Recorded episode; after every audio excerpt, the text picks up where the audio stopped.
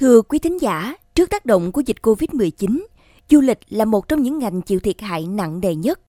Vì vậy, hiện nay, khi cả nước bước vào giai đoạn thích ứng an toàn, linh hoạt, kiểm soát hiệu quả dịch COVID-19 để thực hiện mục tiêu kép là bảo vệ tối đa sức khỏe người dân và khôi phục phát triển kinh tế, ngành du lịch cũng được chính phủ yêu cầu khẩn trương khôi phục an toàn chắc chắn. Với đồng bằng sông Cửu Long, vùng đất được đánh giá là có nhiều tiềm năng để phát triển du lịch, đã và đang chuẩn bị gì để tự tin nhập cuộc? Chi tiết hơn về vấn đề này, mời quý thính giả theo dõi qua phóng sự Kịch bản nào cho ngành du lịch đồng bằng sông Cửu Long hậu Covid-19?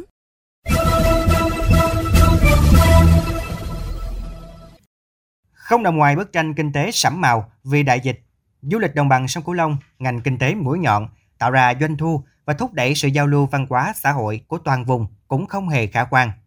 Năm 2020, lượng khách du lịch đến đồng bằng sông Cửu Long chỉ đạt 28 triệu 500 ngàn lượt, giảm 38,4% so với cùng kỳ.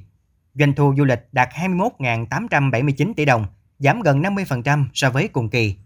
Theo đó, lực lượng làm du lịch cũng lao đao. Không ít cá nhân, doanh nghiệp đành phải tạm chuyển nghề để cầm cự qua ngày. Anh Lê Văn Thanh, giám đốc công ty du lịch Sen Hồng ở tỉnh An Giang trải lòng. Như anh thì ờ, công ty thì anh chỉ bảo luôn với bạn nhân viên, có nghĩa là bán online thêm. Rồi có những bạn hướng dẫn viên mà nói chung là cũng nằm trong ngành nghề du lịch đó đi chạy gáp có một số bạn thì đi làm hồ, có một số bạn thì qua làm bảo hiểm, có một số bạn thì thì ờ, nói chung là làm bất động sản. Nhiều khi là thu nhập của anh một tháng không có thu nhập được luôn. Đó, thì mấy bạn bây giờ hiện nay giờ là đang làm rất là nhiều trái nghề, ví dụ như bán hàng online, bán mỹ phẩm rồi nói chung lại là làm thậm chí là làm cái ngành nào mà nói chung lại là là, là nó không có trái với đạo đức nghề nghiệp là trái với lương tâm là cứ làm có tiền được và cứ làm để xây sở để có một cái nguồn tiền có cái đồng vốn để sinh sống được hàng ngày phải trải qua nhiều tháng liền đóng băng vì Covid-19, nên hiện nay khi có yêu cầu mới về việc phục hồi, phát triển du lịch an toàn chắc chắn, nhiều địa phương vùng đồng bằng sông Cửu Long đã rất phấn khởi và sẵn sàng những kịch bản để khôi phục vị thế ngành du lịch. Theo lãnh đạo tỉnh Hậu Giang, việc cần làm từ đây đến cuối năm là tỉnh nhà phải có được sản phẩm du lịch ngay tại thành phố Vị Thanh bằng cách khai thác du thuyền trên sông để phục vụ du khách. Về lâu dài, phải xây dựng tiếp một sản phẩm du lịch khác là khu du lịch sinh thái bảo tồn thiên nhiên Lung Ngọc Hoàng, xây dựng nơi này thành khu du lịch mang tầm quốc gia có tiềm năng phát triển. Cùng với đó là định hình sản phẩm du lịch đặc thù của từng địa phương, đánh giá lại việc xây dựng những sản phẩm du lịch trước đây để có sự điều chỉnh phù hợp. Tại Đồng Tháp, ngành du lịch cũng đã sẵn sàng vượt sóng với 3 giai đoạn phục hồi. Trước mắt, trong giai đoạn 1, sau thời gian giãn cách xã hội đến hết tháng 10 năm 2021, ngành du lịch sẽ tập trung vào công tác rà soát, chỉnh trang lại các khu điểm du lịch, thực hiện thí điểm tổ chức đón khách tại khu di tích Nguyễn Sinh Sắc. Quy trình thực hiện đón tiếp khách du lịch sẽ được thực hiện theo bộ tiêu chí đánh giá an toàn trong phòng chống dịch COVID-19 đối với hoạt động du lịch trên địa bàn tỉnh, đảm bảo tiêu chí 3 xanh, điểm đến xanh, nguồn nhân lực xanh, khách du lịch xanh. Nói về du lịch xanh, ông Phùng Quang Thắng, Phó Chủ tịch Thường trực Hiệp hội Lữ hành Việt Nam cho rằng khách du lịch phải xanh có nghĩa là phải an toàn thứ hai là cái người tham gia hoạt động du lịch à, cung cấp các dịch vụ du lịch phải xanh, tức là phải an toàn. Thì khi đó chúng ta là có à, những cái đội ngũ, những người tham gia hoạt động du lịch nó đảm bảo an toàn. Cái điểm thứ hai, chúng ta làm thế nào đó để chúng ta kết nối giữa các điểm du lịch xanh với điểm du lịch xanh. Có nghĩa rằng giữa vùng xanh với vùng xanh và làm thế nào đó để chúng ta xác định được cái vùng xanh chia nhỏ, càng nhỏ vùng xanh thì càng tốt bấy nhiêu. Khi đó chúng ta sẽ tiến tới là chúng ta rất thích ứng cũng như rất hiệu quả trong vấn đề xác định cái hoạt động du lịch đó như thế nào. Nguồn nhân lực làm du lịch, có lẽ đây là một trong những điểm sáng đáng ghi nhận của đồng bằng sông Cửu Long. Dù thời gian qua, các địa điểm tham quan phải đóng cửa phòng dịch, nhưng đội ngũ này vẫn không ngừng tìm tòi cải tiến các sản phẩm du lịch, chờ ngày đón du khách. Ở cộng đồng du lịch Cồn Sơn thuộc quận Bình Thủy, thành phố Cần Thơ, bà con đã tranh thủ thời gian giãn cách để bổ sung kỹ năng giao tiếp ngoại ngữ thông qua các ứng dụng trực tuyến để kết nối và chia sẻ những kiến thức về du lịch xanh, du lịch thân thiện môi trường Đến nay, tất cả mọi thứ đã sẵn sàng chờ ngày giới thiệu gói du lịch mới mang tên Cồn Sơn hồi đó. Chị Lê Thị Bé Bảy phấn khởi chia sẻ. Trong thời gian nghỉ dịch là người dân Cồn Sơn bắt đầu mời những chuyên gia họp cái Zoom online đó được truyền tải kiến thức và người dân đủ tự tin để có thể thuyết minh cho khách nghe cái cuộc sống của tôi đến đây tôi bảo vệ dòng sông bảo vệ động thực vật như thế này để mà khách hiểu được ở ờ, à, cái cồn sơn này giá trị như thế nào. Và họ được ngắm ngắm thực tế đưa những con cá về sông và thấy được những hình ảnh đàn cá bơi lội mạnh khỏe trên dòng sông như thế này. Và cuối cùng là họ được nếm cái hương vị mộc mạc nhưng mà rất là chất từ cái bánh từ trái cây và từ những cái con cá từ những cái mớ rau mà chúng tôi làm thật sự là tử tế. Du lịch Cồn Sơn mang cái phương châm 3N N thứ nhất là nghe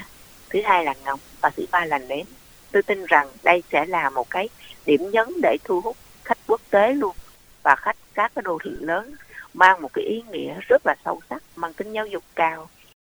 Theo ông Nguyễn Minh Tuấn, Phó Giám đốc Sở Văn hóa, Thể thao và Du lịch thành phố Cần Thơ, việc làm ngay lúc này để từng bước khôi phục ngành du lịch là Sở sẽ phối hợp các ngành chức năng hỗ trợ đào tạo, tập huấn nguồn nhân lực ngành du lịch. Sở cũng tham mưu ban hành bộ tiêu chí đánh giá mức độ an toàn các khu, điểm, vườn và cơ sở lưu trú trên địa bàn thành phố để đảm bảo điểm đến an toàn cho du khách. Ông Nguyễn Minh Tuấn chia sẻ. Sở cũng đã phối hợp với Hiệp hội Du lịch thành phố tổng hợp nhu cầu đăng ký tiêm vaccine đây là cái nguyện vọng cũng như là cái nhu cầu rất lớn của các doanh nghiệp của người lao động du lịch thì đang tổng hợp đề xuất thành phố, sở y tế cũng như là các quận huyện để ưu tiên tiêm vaccine cho đối tượng người lao động làm lĩnh vực du lịch để khi bình thường mới bắt đầu thì các doanh nghiệp du lịch sẽ hoạt động ngay. Không chỉ riêng Hậu Giang, Đồng Tháp hay Cần Thơ mà hiện nay các tỉnh thành đang từng bước xây dựng các kịch bản kích cầu du lịch dựa vào điều kiện và tình hình thực tế ở mỗi nơi.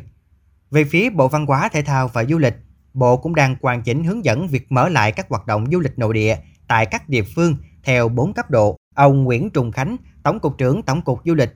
trước mắt sẽ ưu tiên hoạt động du lịch nội địa, sau đó là thu hút khách du lịch nội địa từ các địa phương khác và cuối cùng là đón khách du lịch quốc tế. Bên cạnh đó, Bộ sẽ ban hành các tiêu chí để đảm bảo an toàn phòng chống dịch COVID-19 thích ứng với bối cảnh mới đối với các hoạt động du lịch.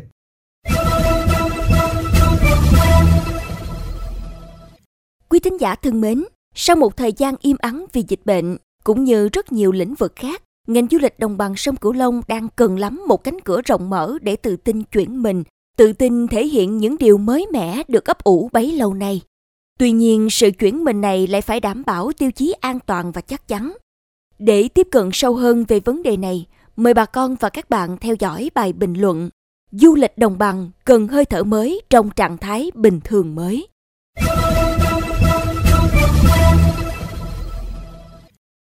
Không khó để biết rằng nhu cầu du lịch của người dân hiện nay là rất lớn. Bởi sau mấy tháng liền tuân thủ quy định giãn cách, ai ở đâu, ở yên đấy, thì tâm lý chung là muốn du lịch để khoe khỏa, đặc biệt là hình thức du lịch cùng gia đình. Thế nhưng tâm lý e dè cũng là điều khó tránh khỏi bởi hiện nay chúng ta vẫn chưa hoàn toàn kiểm soát được dịch bệnh. Mỗi ngày vẫn ghi nhận hàng ngàn ca mắc mới, trong đó còn có những ổ dịch cộng đồng. Trong quá trình di chuyển có nguy cơ mắc bệnh không? Địa điểm du lịch có thật sự an toàn? Đội ngũ làm việc cung cấp dịch vụ cho các khu, điểm du lịch có khả năng làm lây lan dịch bệnh cho du khách không? Có lẽ đây là những vấn đề du khách cần được xác nhận để yên tâm với mỗi chuyến đi. Như vậy có thể thấy việc khôi phục phát triển du lịch theo từng cấp độ để đảm bảo an toàn chặt chẽ là hướng đi phù hợp thời điểm này. Nhưng để đạt được hiệu quả thì cần sự quyết tâm không chỉ của chính quyền mỗi địa phương mà hơn hết là sự ý thức từ mỗi doanh nghiệp, cá nhân làm du lịch.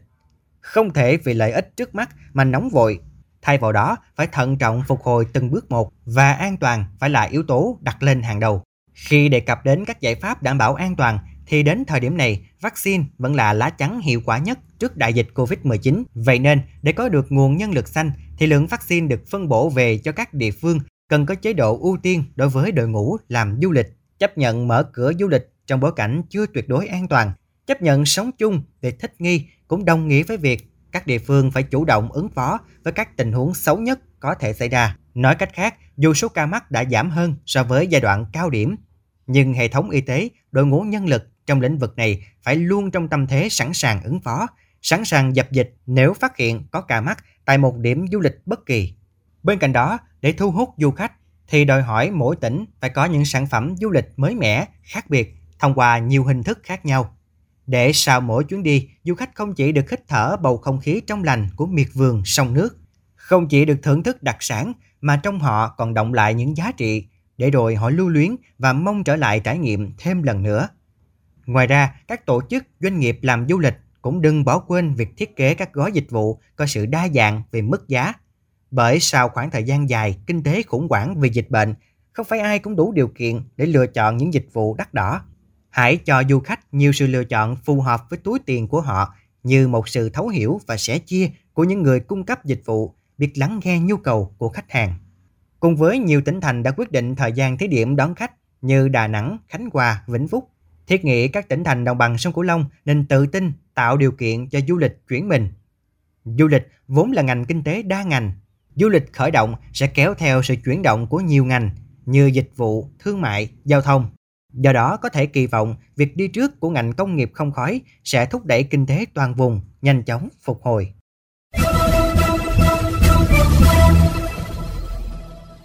Đến đây, chuyên mục góc nhìn miền Tây trên Mekong FM 90 MHz cũng xin được khép lại. Những vấn đề bất cập tại địa phương, xin vui lòng gửi về địa chỉ thư ký mekong 90 a gmail.com